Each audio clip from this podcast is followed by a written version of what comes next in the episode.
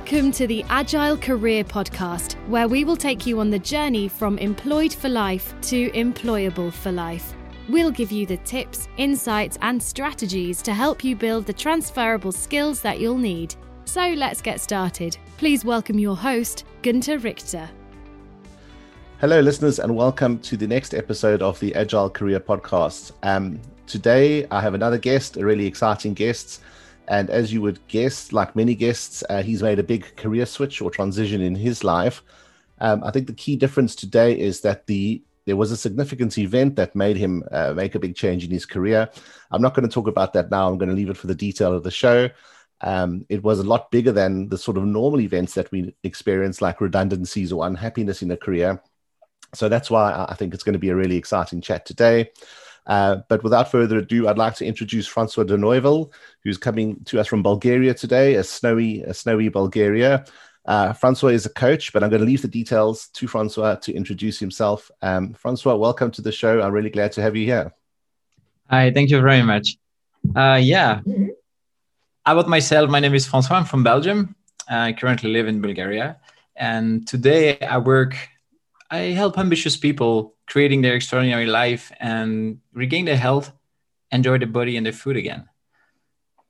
Okay, brilliant. Thanks. Thanks for the great introduction. Yeah, so uh, very much in, in the sort of coaching in the coaching space, as you say, helping people um, increase their performance and you know get their health back and those sorts of things. So, but I guess the thing is, you've not always been a coach. Um, perhaps you know, let's wind back the clock like we always do on the show and you know think about when you were in high school perhaps or near the end of your school career. What then were your career ambitions? What did you think you you, you know what what career were you thinking of doing? Yeah it was quite funny because when i was 17 i was a little bit unclear about what i'm going to do with my life. And uh, suddenly i had a, one of my best friends who just said hey i heard about the military academy. And i was like wow that sounds pretty cool. And from that day i created this dream of becoming an officer in the para paratroopers commando unit. And uh, so that's what I did. I joined the army. So I was just uh, around 18 and I studied in the military academy in Brussels for five years. And then I worked my way to uh, becoming an officer and to join the commando paratroopers unit. So definitely that's nothing to do with what I'm doing now. and, and, and therein is the interesting bit because I think you know often when you have these conversations, you'll kind of looking back and, and thinking about the things you learned in the military were probably a lot of skills that you, you have now. But I guess I mean you spent nine years in the army, so that's a fairly significant time. Um, and I guess you know when people tend to think about the military, they think uh, war and stuff like that. But I think there's so much more to the military than than that. There's things like I think humanitarian work, peacekeeping, and those sorts of things. And I guess did, did your time in the army, you know, give you the opportunity to get involved in those sorts of things? Th- my time in the army was absolutely brilliant. I loved it. I loved every single day of it. I mean, all the training, the, which was pretty hard, especially at the end, was one of the most challenging things I've done in my life. But the bonding with the, the people there, the experiences. I mean, can you imagine my my job in the in the commando paratroopers was I was I was to lead uh, this big platoon, and then we had the rest of the time exercise, was climbing, uh, parachuting. We had a. uh, survival trainings, uh, boat training. It was so diverse and it was so much fun. I, I loved it, and I had a really good connection with my platoon as well. So that was really I was happy to go to work every single day and I learned so much. I mean, I cannot list all the skills I learned because it's, it's way too much. But I think one of the biggest was the is the leadership skills I learned there and the resilience, the never giving up. I mean, this is never give up is was kind of the motto of the company as well. And I kept this values really with me for for every day in my life, pretty much. Yeah, no, there's um, some uh, some great takeaways there, and I think you know you spoke about leadership, and uh, you know looking at your journey through nine years in the army. I guess in some instances it's also very much like the corporate world in terms of promotion and kind of growing within within the ranks. Um, you know, you spoke a lot about people skills, um, which I think are you know so important in in any career, and um, I think sometimes people don't recognize that or, you know, they don't really focus on those things. So I'm, I'm really glad you, you sort of called that out there. Um, and I, I guess discipline is, is probably a good one as well because I had another guest on the, the, the podcast a, a, number of episodes ago, and he went to the army because it was compulsory military service, so it wasn't a voluntary thing. And it was interesting because I, you know, I said, "What did you learn?" And he said, "Well, kind of, I learned to make my bed properly." And you know, we had a bit of a laugh. But when you sort of uh, dug down a little bit, it, it talked about discipline and it talked about doing things properly and doing things at a high standard and a good level of quality. So it, it was really interesting. Um, and and I guess my question is that discipline going from I guess a teenager and your teenage years into a disciplined environment like the military. How was that transition? Yeah, you're definitely right. And this this was a really interesting time because I was the kind of I was a kind of teenager, a little bit rebel, you know, and uh, I had long dreadlocks. I was just, uh, yeah, this kind of person. And when I joined, I was a radical shift, but I loved every single moment of it. And I think I don't know, it was quite exciting. You know, when you do something, I really like to have this uh, this mix of fear and excitement all the time in between. And when you follow this direction, it's always really rewarding. And definitely the self-discipline is a big thing. And I think after the years, I developed this and it was just a way of living to be quite disciplined. And the funny thing is when I met my wife and she realized how oh, this is how it is to be a a military wife, you know, to and I did not realize all those little things. Like I like things to be nice and tidy, and I like I like some order in my house as well. And uh, but I did not notice it because it was kind of instinctive. It was something you just take over and start doing over and over again, and it's just normal. But it is not normal, especially for everybody. So yeah, I could really see that moment. What what did I learn, and what did I uh, put in my everyday life? Yeah, and I think those are great skills to to, to take forward as well. Um, so spending nine years in the military, and I mean, the way you talk, you absolutely loved it. You had a fantastic experience. Um, it ticked all the boxes. You got great enjoyment from it. But I suppose there came a time when you wanted to make a change, and and that time was after nine years. Yeah, actually, that's quite funny because I arrived in the in my in the position I was dreaming of for all those years, and when I was there, I stayed one day, one year there, and I loved it. And in the same time, I started. I always dreamed of traveling and this year, I traveled to Indonesia and I met my wife there on a small island. Um, and then I came back and I started thinking, well, I love what I'm doing, but I also love traveling. And I know if I wait longer, am I going to still be able to do what I want to do? Because I know there's never a right time. I mean, I was just getting there. That was so weird to quit after all this work. But I was thinking, if I don't do it now, when is it going to be? Is it going to be later when I'm going to have more responsibilities? Or maybe I'm going to have a house, I'm going to have this and that. And I was thinking, you know what? It's never the good time. So I'm going to make the good time right now. And I went to my superior and I said, look, I'm, I'm going to quit. And this, this was a, well, it took me like a year to take this decision and really think it through because there was something big.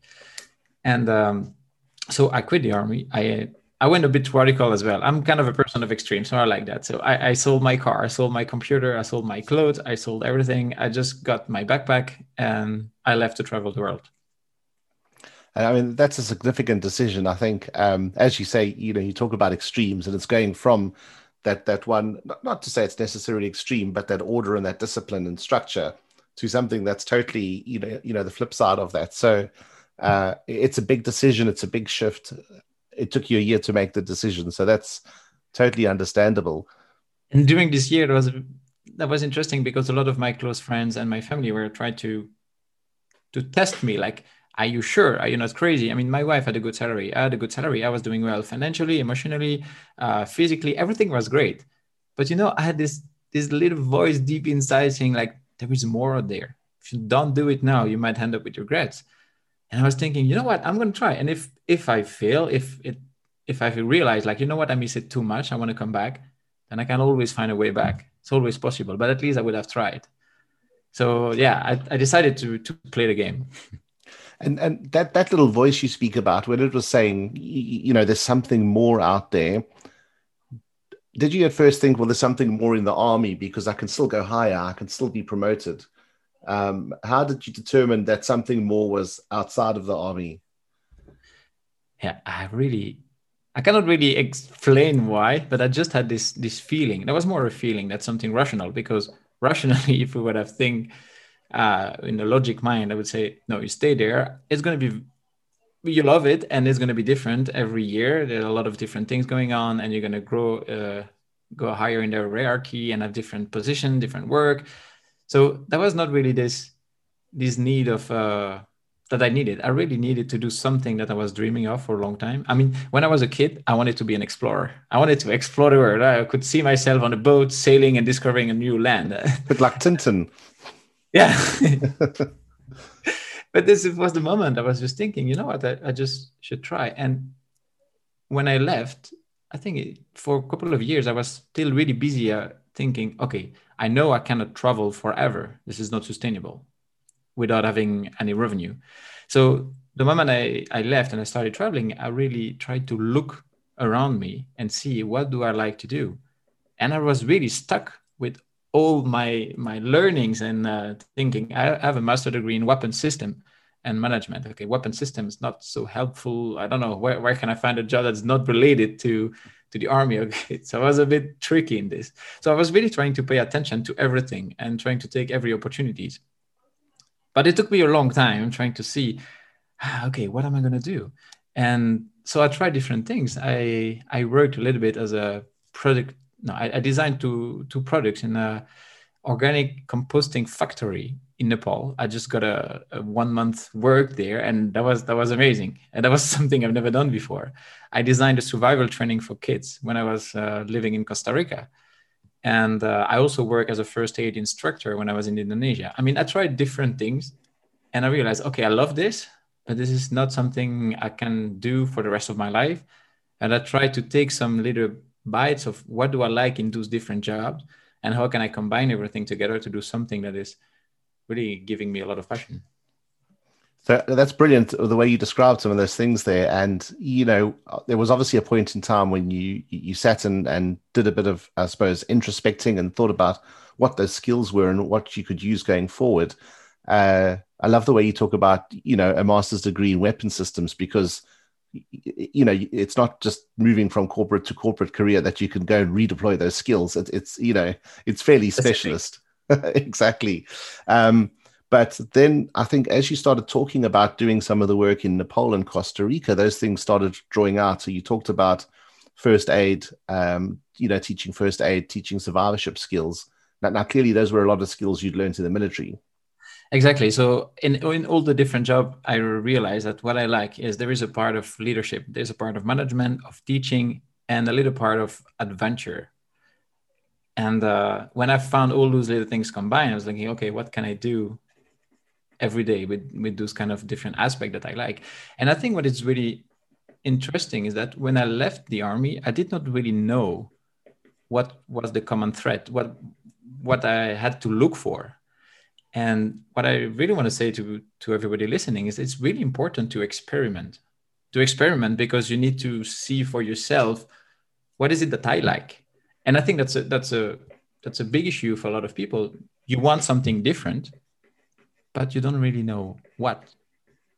And more important, you don't know why.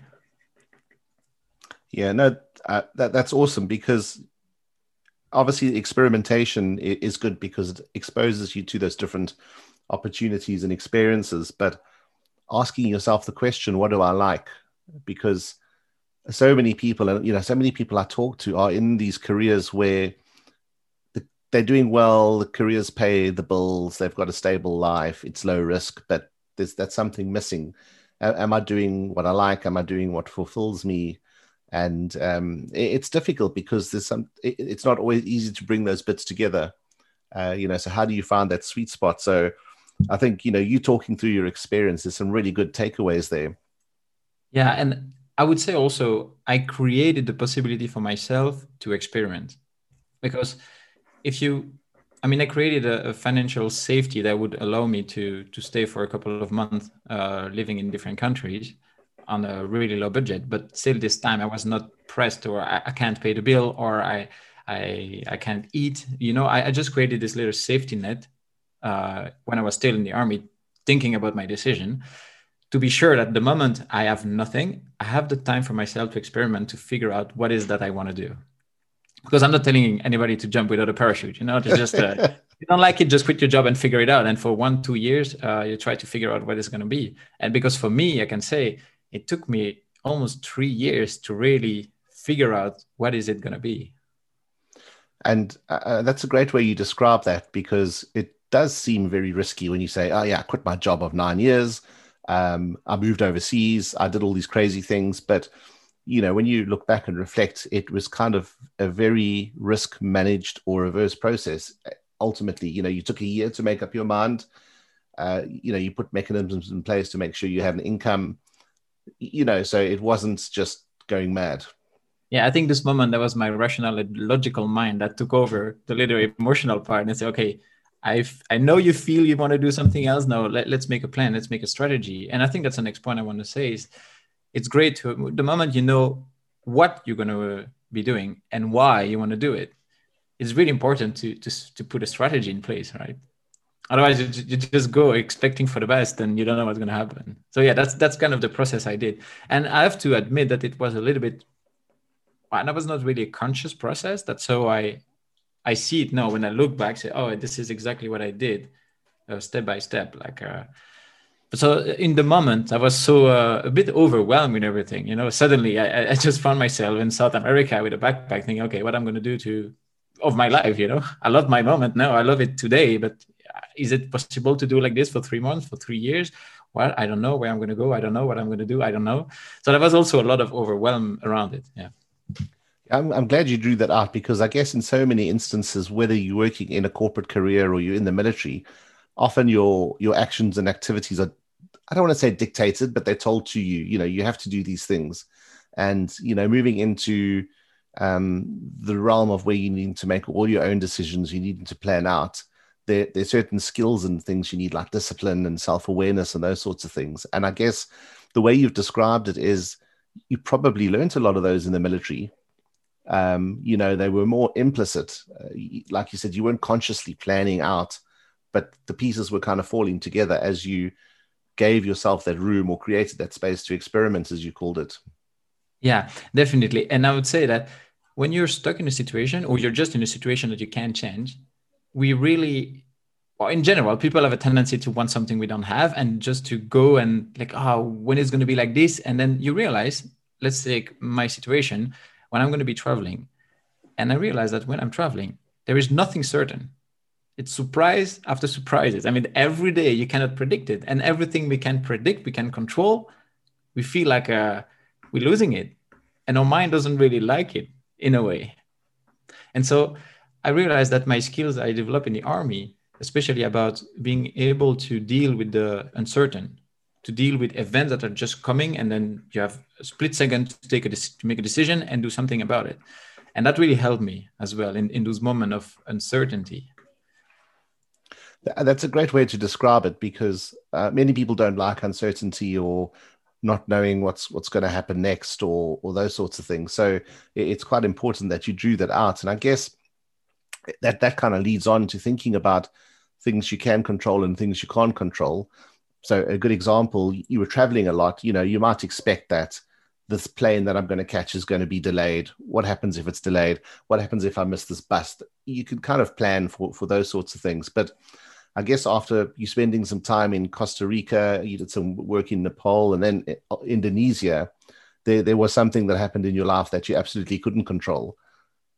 Yeah, definitely. So I, was still in this in this search of finding what I want to do, and um, I started paragliding that time, and uh, for a big idea to go have a, a working permit in Nepal and be living in Nepal for a long period of time.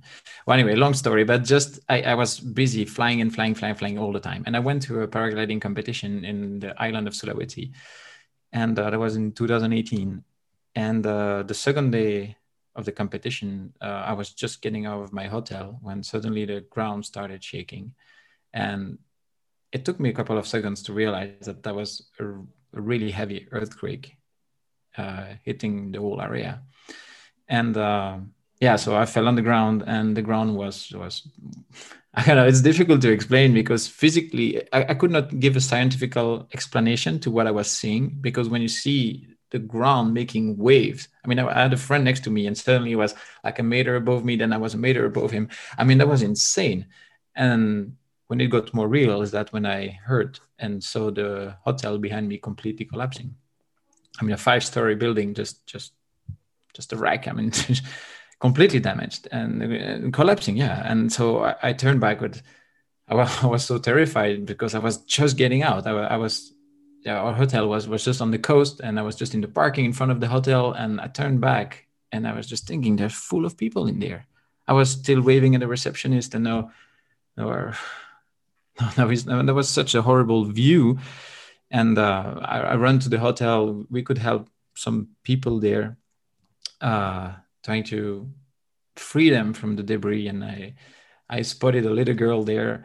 Uh, she was trapped in metallic bars on the fifth floor um, she was looking at me. The building was still collapsing, and uh, I got her in the eye, in the eyes, and I just could see in her face the the, the confusion of what is happening already for me, but for her, I can imagine she could not make sense of the situation. And with my friend, we, we climbed up to the fifth floor. So you can imagine the fifth floor was accessible just by climbing on the debris. And um, with the help of my friend, we, we opened the bar where she was trapped in. I took the girl and um, we saw the the mother must have been there. We could hear some yelling, and there was a lot of blood. And what well, was that was really intense situation. But the hotel was still collapsing, and the ground was still shaking. So I took the little girl, and I was like, okay, I'm going to put her safe, and then I come back to help the mother. And uh, I climbed down, and I was running towards the coast. I was I was way toward the beach because I was thinking there is nothing that can fall there is going to be safe. And that moment, I just saw in the horizon there was this black line, and, I, and I've never seen that before but I knew it. I look at it as like, oh, there's a tsunami coming. And I, I did not make the connection so fast in my mind, thinking, ah, oh, you know, you're just on the coast. If there's an earthquake, big chance there's going to be a tsunami. Well, I realized it soon enough. And I, I turned back and I started yelling to my friends still in there is a tsunami coming. We need to, to, to take shelter. So I had this little girl, five years old, in my arm, and I was thinking, okay, I have two choices. Either I go back to the hotel that is half collapsing, and I'm probably gonna end up smashed under a big block of concrete, or I go up on this little, you know, in the front of the parking there was like a, uh, a security post, like a, something with a with a fence that's opening and closing. And I know how they build the construction in Asia sometimes, not so deep foundation. So I was thinking, okay, maybe not a good idea. And I saw a tree, and I was thinking, I don't know what. I knew it. I will run to the tree I threw the little girl up in the tree and I started climbing myself there. And from one side, I I grabbed the trunk. On the other side, I had the little girl. My legs, same. I was like a, holding as strong as I could. And the tsunami arrived and was coming faster and faster. And then it was there. The security post I was looking before just exploded in pieces. Like you, you can imagine, you see cars flying out, and, and every nothing really makes sense because the power of the of the wave of the of this of nature is so strong that everything else is just like like nothing. And the tree bended in all direction. I got hit and uh, I, I, can't even remember. I've had the print on my biceps of the trunk. So grabbing and holding on so strong my leg were just dragged by the water and it's like a like a big fist just hitting us full speed while we were still there we were still there in the tree and the tree was shaking the first wave went through and we were still alive. I have to say that that, that very split second just before the the wave hit us, I, I, was looking at this little girl and she was looking at me waiting for answers. And we'd always remember telling it's gonna be fine, it's gonna be all right, and thinking to myself, You're a lying bastard, you know. There's no chance you're gonna survive that. And that, that was such an emotional moment. I can remember this this very moment or or exchange in our eyes, and then the wave passed, and then and we are still there. And I felt so blessed, like we're still alive. And then, well, we stayed for like 40 minutes in these trees, and then night it, it was the night after, and um, I left the tree. It was dark. I tried to figure out my way. The, the most difficult decision I've ever had to make was like, should I leave this tree if there's another tsunami coming, and I'm just trying to walk. I mean, I don't know if you can visualize the everything is down. I mean, there is no shape anymore. Everything is messed up everywhere. So really difficult to walk. I took the little girl on my shoulder and decided, you know, I'm gonna I'm gonna try. And I don't want to die in this tree if something else coming. And well, I don't want to die on the way, but I'm gonna try it. I just want, I don't know. I felt it. so I took the little girl, I put her on my shoulder, and I started walking. And in the dark, could not really see anything, and I had water up to my neck. That was a mess. And then we went a bit further from the coast, and the city was burning and uh, well, it, it, was it was really really horrible to see the distress, the despair, and the confusion to everybody. I mean, I got really lucky, really, really lucky. And I just want to say that the, the mother of this little girl and the father survived as well. They got injured, but they, they made it out. Um, 5,000 people died that day. So it's it was a really dramatic event. And uh, I lost a lot of friends. I mean, I've been doing the thing I, I wish nobody nobody has ever to do. I, I was digging in the debris, removing the blocks, and trying to figure out if my friends were there. And I, we had no news of them. And I mean, that was that was intense. What I get out of this is, you know, this quote that says, "Sometimes beautiful gift come wrapped in ugly paper." I really got this quote a lot. I really saying. got a lot, a lot in my head because I was thinking. It took me weeks to recover from that. It took me yeah, I don't know, really, really a lot. Uh, I was a bit traumatized, obviously, um, but I was just thinking about my friends who who died there, and thinking, man, you are still alive. You need to make something of it. You know, you, you need to honor it, to celebrate it. I mean, just just in their name, just. I mean, you know, when I remember, I, I think about myself in the street, like I got spared. It was a miracle that I'm still living today and I realized that moment, I made a promise to myself I'm going to live every single day to the fullest and inspire other people to do the same. Well, you've said so many significant things there. And, um, you know, as you've talked through that story, you know, you've got sort of mean tears here thinking about that situation. And, you know, it's, it's something that, as you say, you cannot explain it and you cannot comprehend it until you're in that situation, you know. Um, and you know it, was clearly massively traumatic. And you know you talked about the loss of life and and losing friends. Um i think the thing you know you, the thing that's really beautiful that you drew out there that says sometimes a beautiful gift comes wrapped in in ugly paper. Um know we sorry but just wanted to say this thing that we always think it happens to others but not to us. And we have kind of this until it really happened to us it's like oh yeah right. Okay. It's not only happening to others. And that really struck me. I mean i couldn't have i mean imagine yourself what is the chance that you're going to be in a tsunami in earthquake it's really little until the day it happens. Yeah no it's as you say you know and as we were talking before it's it's those things you can't anticipate that they probably weren't even on your rate you know you never thought about. You think about late planes and trains and, and buses but you don't think about being caught in a natural disaster like that. And um, you know I think one of the biggest lesson I had from this day was all my life I've been a, a bit living in the future. You know, I, I, like planning, I like organizing, and I was always kind of, uh, even though I, I, like what I do, what at that moment, I mean, I was always thinking, well, you know what, next weekend I'm going to do that, and next summer I'm going to travel there, and then even when I was traveling, I was traveling in Colombia thinking, oh yeah, and when we're going to be in Ecuador, that's going to be so cool. And then when we're going to be in Japan, that's going to be so cool. And in Japan, I was thinking, oh, the Philippines are going to be amazing. And I was thinking, I was kind of living, and I think a lot of people are doing the same. We live a bit for something that is coming in the future instead of really being focused on here and now. And I realized that day, my, my wife told me that for, for a bit less, yeah, almost 24 hours. For example, I mean, just to say, you think we're always going to be able to do what we want to do in the future and we tend to forget to enjoy what we're doing right now. And that was this massive lesson to think if i still plan to be happy tomorrow i might never live this day i want i'm going to finally be happy with you know? So i really realized i need to be happy right now. Because this moment right now i have it. It's there. I can make whatever i want from it. The future i don't know. Maybe maybe not so that really helped me to refocus on the present and enjoying enjoying every single step of the journey you know, not only looking at the destination.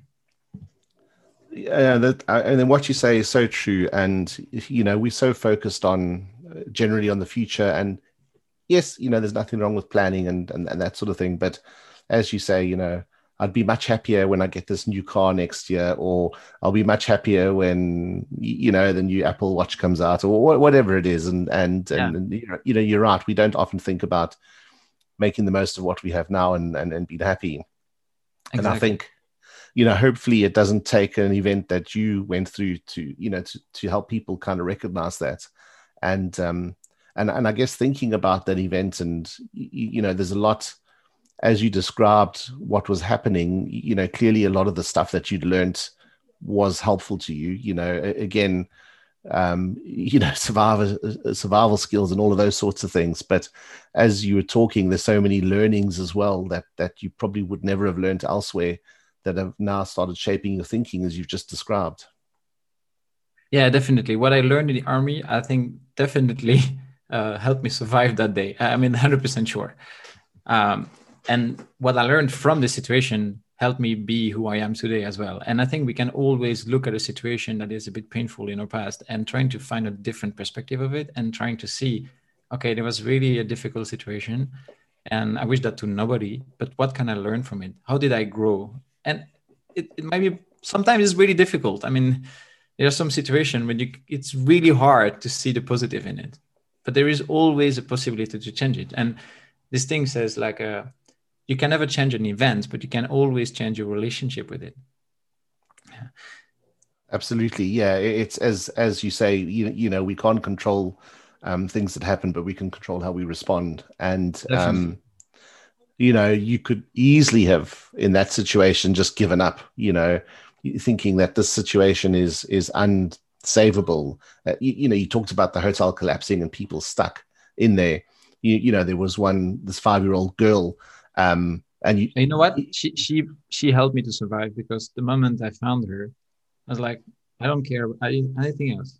I just need to make her survive because she can't by herself, and I, that that made me that really made me survive because all my focus, my attention, my my brain was firing in all direction just to keep her safe. And I, I think if I was just there alone, I would have panicked so much more I would have maybe lost it. I don't know. But the fact that she was there, and I always told her, like, you saved me as much as I saved you. Seriously, we just have been in there together. And uh, that was her birthday, actually. Uh, two days oh, that's awesome. Yeah, yeah. And I, I guess the importance of, of purpose, you know, it, it's, it's, at, at that time you had a purpose. It was a singular purpose. It was a singular goal. Mm-hmm. And, um, and and as you said helped you through it. I, exactly. when you have such a purpose and a powerful drive, this is this is the thing that's going to get you through anything. So I'd say, I mean, that's a significant shift, and and obviously that that I mean, the event as a whole, and and and the, the snippets like those that, that, you've described have really fed into to what it is you're doing. And uh, the other thing that that I think is significant for me is looking at that situation, thinking, how do I help all of these people? And you know, you can take that parallel into any kind of job or, or charity work or whatever it is how can i help all these people? Sometimes you can't help them but if you can just make a difference for one person and and clearly you know that's what you did. Yeah definitely definitely. And and after um when i mean a couple of months later i was i was still reflecting all the time. I mean like i could see the situation over and over. And i was thinking okay what can i do now because I, I, really felt I wanted to scream every to everybody, please live your life at 100% right now, 200%, because you don't know, you don't know what's going to happen tomorrow, seriously. And I was thinking, okay, what can I do? Because I had this this burning desire in me, like I need to tell this to the world. And I know a lot of people have been through situation like me, but my message was like, it is not necessary to wait for having a tragic event, something dramatic to you, to actually start to make a change that's way too dramatic to do this way, right? We all Absolutely. have the tools to be able to change, and you don't need to wait and to go through all this pain and suffering. Absolutely. I mean, that's a fantastic piece of advice, and it's funny. I'm, I'm just kind of looking at the, the, the notes that I prepared uh, ahead of this uh, ahead of the show, and um, you, you, know, my my question was going to be, what would you tell people um, that uh, that um, are at a crossroads in their career or looking for meaning that might not have gone through a transformative experience or an event like you did. So um, I think you've hit it on the on the head there. You know, don't don't don't wait for don't wait for that external thing. You know, it, exactly. It, it's, it's look internally, I guess. Yeah, exactly. And I know it's it's a little bit like everybody think, yeah, yeah, yeah, yeah. You're right. It just makes so much sense what you're saying. And then a couple of years later, like, yeah, but you know, I, I don't know. And it's a bit like the moment you really start taking care of your health are usually the moment when you're feeling sick. When you're feeling not good, you're like, well, I really need to change. Or the moment you want to quit drinking alcohol is when you have a hangover the day after. You realize, oh, I felt so bad. I need to do something. You know, and we have this tendency to let things go until the moment it's so painful that you realize, okay, no, it's time to change. Right? It's just so good to bring consciousness and awareness in your situation to be able to take the step before it's going too far it's much easier. You're right, and all we wait till the first of January. Uh, yeah, definitely. Because because that's that's a good place to start. So um, yeah. So no, I mean you, you've described that out brilliantly, and I think you know as you were talking about your your travels immediately prior to the earthquake and, and tsunami, uh, it seems to be you know there was a lot of thinking you were doing about you know what am I going to do next? How are these pieces coming together? What are the things I'm enjoying? Um, so it seems you were sort of shaping up what what was coming next, and obviously this earthquake and tsunami then you, you know brought some massive realization. How did you put all those pieces together? Yeah, it took me a bit. Also, once again, it took me time. I think uh, a bit more than a year after I started realizing, okay, what I can do is help people via coaching. And I was realizing that I was already giving some advices to people before, and just I was just I don't know telling some inspiring stories of of what happened to me and how I, I reshaped my life with this. And then I heard the word coaching, which was not really uh, popular. Uh, I mean, I didn't really know what was a coach doing. I mean, everybody knows a coach for a sport team, but the yep. coach for for life, etc. That was that's a bit less known. It's getting more and more popular though.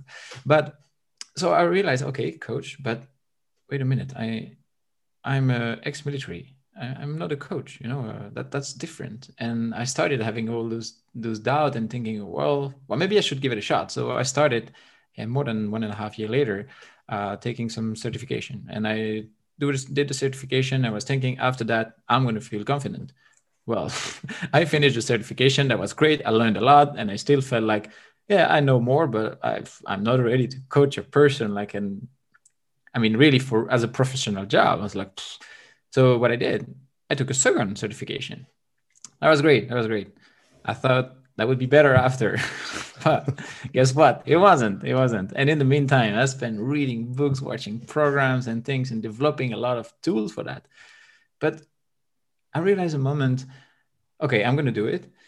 And I need to put myself out there. I need to tell people what I'm doing now. And I realized a lot of a lot of blockage, a lot of things were holding me back. And I could identify one was I needed to shift my identity. I was not anymore because I like to be the ex-military person in the eyes of everybody, the para super commando, whatever. That was great. And suddenly I needed to shift and say, no, no, I'm a coach. And I think to embody a different, yeah, kind of a different identity is is quite a step. And for me, it was quite a step. it's interesting you say that. Uh, you know, I've been doing quite a bit of um, I guess reading as well. And and one of the things, you know, we talk as coaches, we use uh, the ikigai uh, approach or tool quite often, and um, you know, and it's you know simplistically put, you know, if you think about that Venn diagram about doing what you love, doing what helps others, etc., etc. But kind of reading some more books, it, it, goes a little bit deeper than that, and and and starts thinking about that that identity, you know, so often I think we tie our identities to our jobs. So, you know, I'm a teacher, I'm a consultant, I'm a builder, I'm a bricklayer, whatever it is. And um, it's about perhaps separating that out. And and as you say, you needed to make that shift and shift your identity. You, you know, and it, it's it's to a point of saying, well, as a coach, I help others lead better lives, or I help people improve themselves or overcome obstacles. You know, and I think that that's quite important because you can take that with you, no matter what job you're doing. Yeah, yeah, definitely. And you you're really right. It's like we describe ourselves depending on the job we're doing. And I needed to tell people I am I am a coach now. And that's that was the step I had to take. But I think uh yeah, this Rich Litvin, a wonderful coach, uh, saying that he is a overnight success in 46 years or something. Like to be a coach today I really use actually every I learned to be a coach since since I'm really young. Actually, I learned all this all this experience, all those those life stories, all those adventures, all those things just made me who I am today as being able to sit in front of someone and help them with some of their their desires or, or dreams you know? So it's not i realize it took me a little time as well but i realized that's not this certification. That's going to give me some tools and techniques. Definitely it's great. But this is more the whole journey i've been on since all those years that made me an expert in what I can do. And this is something we usually don't realize. It's really difficult to realize what we are good at because we do like this every single day. And so it's kind of normal to us. But then when you expose it to other people, like, wow, you're so good at this, like, what? No, I'm just I'm just average, right? And that's the thing that we have a, a tendency to underestimate what you can do well. You, are absolutely spot on there, and I think it's you know, this is one of the things I always encourage listeners to do, and and you know, also working in, in mentoring and coaching situations is drawing up that that skills inventory. And I know that sounds terribly technical, and you're going to write down a list of things, but it's drawing out, as you say, these activities that you've performed over and over again. And it, it might be working in a corporate environment as an accountant, you know, and and it's digging a little bit deeper, um, you know, and saying, okay, well, I was really good at balancing the books. You know, I'm, I'm sure that yeah. many accountants will, will will shout me down because there's a lot more that they do. But mm-hmm. unpacking that and think about what are those skills that allowed them to do the job well. And as you say, and and you described, it's those skills that you've built throughout your life, and they're all very implicit. And I think the important thing is for people to introspect a little and try and make those explicit, and because then those are the things that you can take with you, and whether it's a, a promotion or a new role, a new company, or a, a new career, you know. Yeah, definitely. Um, I think it's so important to be able to identify the thing you are good at and the thing you love to do and when those two things are matching together i mean you find just the recipe for for fulfillment and that, that was kind of the, the the vision of, of the company i created was uh, together creating a world where people live with passion and purpose and i really believe in this concept if everybody is doing what they love to be doing i mean we are people are going out of their uh, how do you say that I mean, everybody's performing better because we love to do this. We do that with all our heart. It, it, it's fantastic, and we're good at it. That would be a waste to not do it this way. And, and, and it would be a beautiful thing for, for people to experience, you know, not not thinking about oh, it's Monday morning again and I have to do this thing um, because someone's telling me to do it. Um, so yeah, no, I mean that that's some some some brilliant advice, and I think you know tying that together with the, you know, don't don't always live in the future. Um, you know, think think about the now, thinking about what what you have around you and um, is is is very important. Yeah. Um, you spoke about, uh, and, and, I guess um, we're probably um, sort of drawing to the end, um, but you spoke about doing a lot of reading and, and studying and, and that sort of thing. Um, are there any any books that that have been stand out for you that you would recommend to to the listeners to pick up? Uh, a lot of books.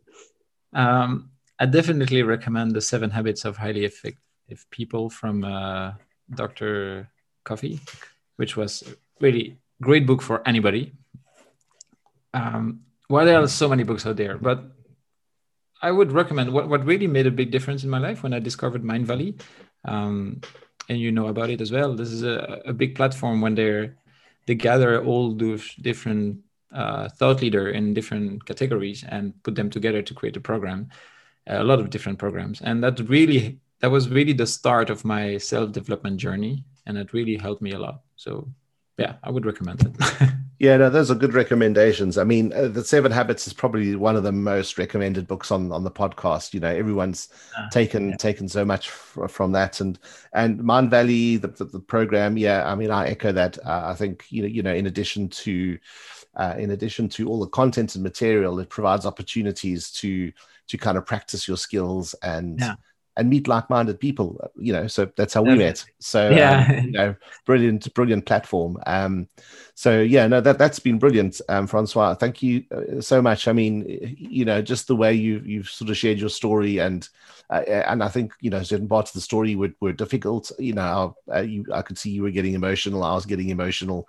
But I think that the value and the insight we can draw from that has been phenomenal. And, you know, it, it looks so obvious now looking back about how these bits have come together and kind of shaped the, the thing you do now, your purpose now in terms of, you know, helping other people. Um, so that's, that's brilliant. You can see that golden thread all the way through your story now. So yeah, I mean, thank you so much for sharing that. That's, that's been really awesome. Thank you. I just want to add one little thing is that when exactly what you say, no, we can see everything coming out together mm-hmm. in my life, but I would really give this piece of advice to people before you start, instead of leaving it to the to hoping for the best and let's see where the wind is going to guide you. It's more really take the moment to think about what what you would like to do and why you want to do it. And I think when you have this strong purpose, it's really going to help you go where you want to go, where you need to go much faster, just by bringing more consciousness in it. So, and yeah, I think- um, sorry, yeah, go the- yeah, no, the, la- the last little thing I heard this this quote of saying, I don't know, but that says, we all have this little voice of wisdom inside of us, and it is as loud as our willingness to listen to it. Yeah, that's brilliant. I mean, it's just like communication in its true form, you know, whether it's your, your inner voice or, or speaking to someone else. So I think that's a great piece of advice. Um, I guess my final question is uh, Yeah. where can listeners go to connect with you or learn more about uh, you or, and the work you do? Uh, yeah, uh, people can go on uh, www.chasing slash, uh, no, sorry, uh, slashing underscore Yeah, I think it's the dash. Yeah. dash yeah sorry dash excellence.com yeah and this is my website there is more about my story and uh, feel free everybody to drop a text there and contact me that's that's great Okay, brilliant. I'll, I'll put the link uh, afterwards. I'll write up Yeah. some show notes and I'll, I'll put the links in there as well. Um, if you're okay, I'll pop your LinkedIn link as well. yes um, please and people That's can great. connect you. But um, yeah, no, that that's been awesome. Uh, you know, it's it's been an awesome. I really really enjoyed that, and you know, thank you so much for sharing your story and and just kind of opening up. And you know, it was it was brilliant. Thank you so much. thank you Gunter. thank you so very much for having me You're welcome, and I hope to speak soon. Well, another extraordinary story, and uh, I just want to say thank you to Francois again. Uh, you know, in addition to it being such an interesting story in terms of the sorts of transitions that he made and that military career, and you know, then moving into his role as a coach, just that experience of going through the natural disaster. Um, you know, I think in so many ways, as he said, indescribable. Um, I guess you know there was a point when we were recording the episode that you know I was really struggling to to, to keep it together, and uh, obviously on a on a video call, you, you know, you can see as well it was clearly clearly an emotional um and a story for him to recount. So yeah, I just want to say thank you for sharing that and. Uh, you know, I think like like Francois said, you know, sometimes beautiful things come wrapped in ugly paper, and you know they're not always pleasant to deal with. But is there something that we can take out of it and and learn from, and and and perhaps see you know something better that is within this this horrible event? So yes, a phenomenal story, and as usual, I want to just end with a few key takeaways. Uh, I, of course, I will pop these up on the uh, website as well, so you can go uh, ahead and read these. Um, so yeah, uh, you know, Francois talked about the importance of experimenting and giving yourself the space or the possibility to experiment. You know, almost kind of trying things before you you go headlong into them. So, so some really good um, tips there. Uh, he talked about logic and emotion as, as playing a part in helping make decisions. It doesn't need to be one or the other, and it's important to have balance. Uh, I think then you know talking to the the, the, the, natural disaster, uh, for example, you know, um, Francois said that there are things that you can predict and you can control, and there are things that you cannot. And it's really important to differentiate between these two. Um, you know, you can't control certain things, but you can control how you respond and, and react. Um, taking rash decisions, uh, you know, what may seem like a rash or an irrational big decision, you still need a strategy and uh, or, or plan, you know. So, again, sort of as I said in a, couple of points ago, not rushing headlong into things, you know, kind of giving your, yourself some space to to to experiment um, and, and and sort of plan things out. Don't spend your life living in the future. Uh, this is so difficult. Um, well, it's not so difficult not to do, but I think, you know, so many of us are focused on things in the future. And yes, you know, we just said it's important to plan and have a bit of a strategy, but you know, it's it's it's equally or more important to kind of live in the now and enjoy what you're doing today. Um, again, you know, you have absolutely no idea what's coming coming tomorrow. Um, so you know, really focus on on the here and now and, and get the most out of it that you that you can. Uh, recognize when you're holding yourself back. You can then, you know, recognize that there's a, there's a challenge and you can work through that. Allow you to put yourself out there and ultimately achieve good things. And uh, I think the final point then, when setting off on a new path, uh, don't just hope for the best. Think about what it is you want, and more importantly, why you want it. Um, so uh, you know, a little bit of introspection will will certainly help you make the right decisions and set off on the right path. So that's it for now. Another episode wrapped up. I hope you enjoyed this episode. Uh, it's been phenomenal. Uh, you know, I really loved um, talking to Francois. Uh, he shared so many great insights. So I do hope you enjoyed the episode and you get lots of gems out of it. Uh, as usual, I'd love to hear from you. You know, go ahead and leave a review on uh, Apple Podcasts. Um, you know, drop me a note, drop me a mail, get hold of me through the LinkedIn page. Uh, I'd love to hear from you and um, and also hear your thoughts on the show. Thank you so much for your time. I do appreciate it. Take care of yourself, and I will talk to you soon.